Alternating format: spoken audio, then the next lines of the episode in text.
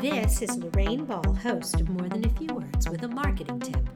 Today, I want to talk about patience because let's face it, that's something small business owners don't typically have a lot of. We start our businesses with these grand plans.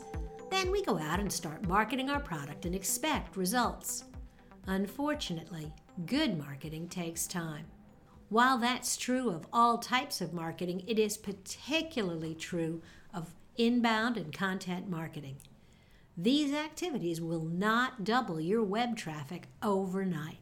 However, search engines may not notice the first article you write on a topic, but once you have a series of related articles, suddenly you're seen as an authority on that topic and you'll see your search traffic go up.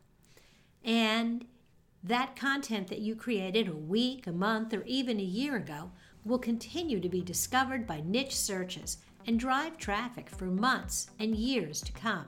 As that begins to occur, your inquiries will come as well. And so, my friends, you need to be patient. If you've enjoyed today's conversation, be sure to look for more than a few